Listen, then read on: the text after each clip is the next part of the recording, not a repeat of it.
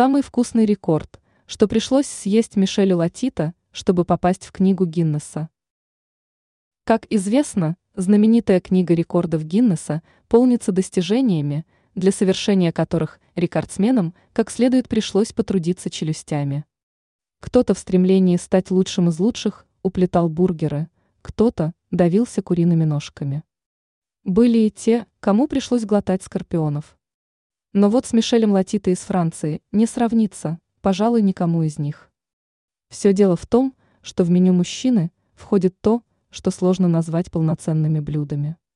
За всю свою жизнь Мишель съел 15 тележек для продуктов, 18 велосипедов, 2 кровати, 6 канделябров, 7 телевизоров.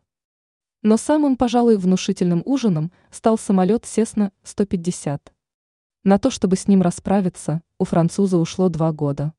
Как же ему удалось поглотить столь внушительную конструкцию? Ответ прост. Мишель разделывал велосипеды, телевизоры и самолет на части, после чего смазывал горло маслом и запивал куски водой.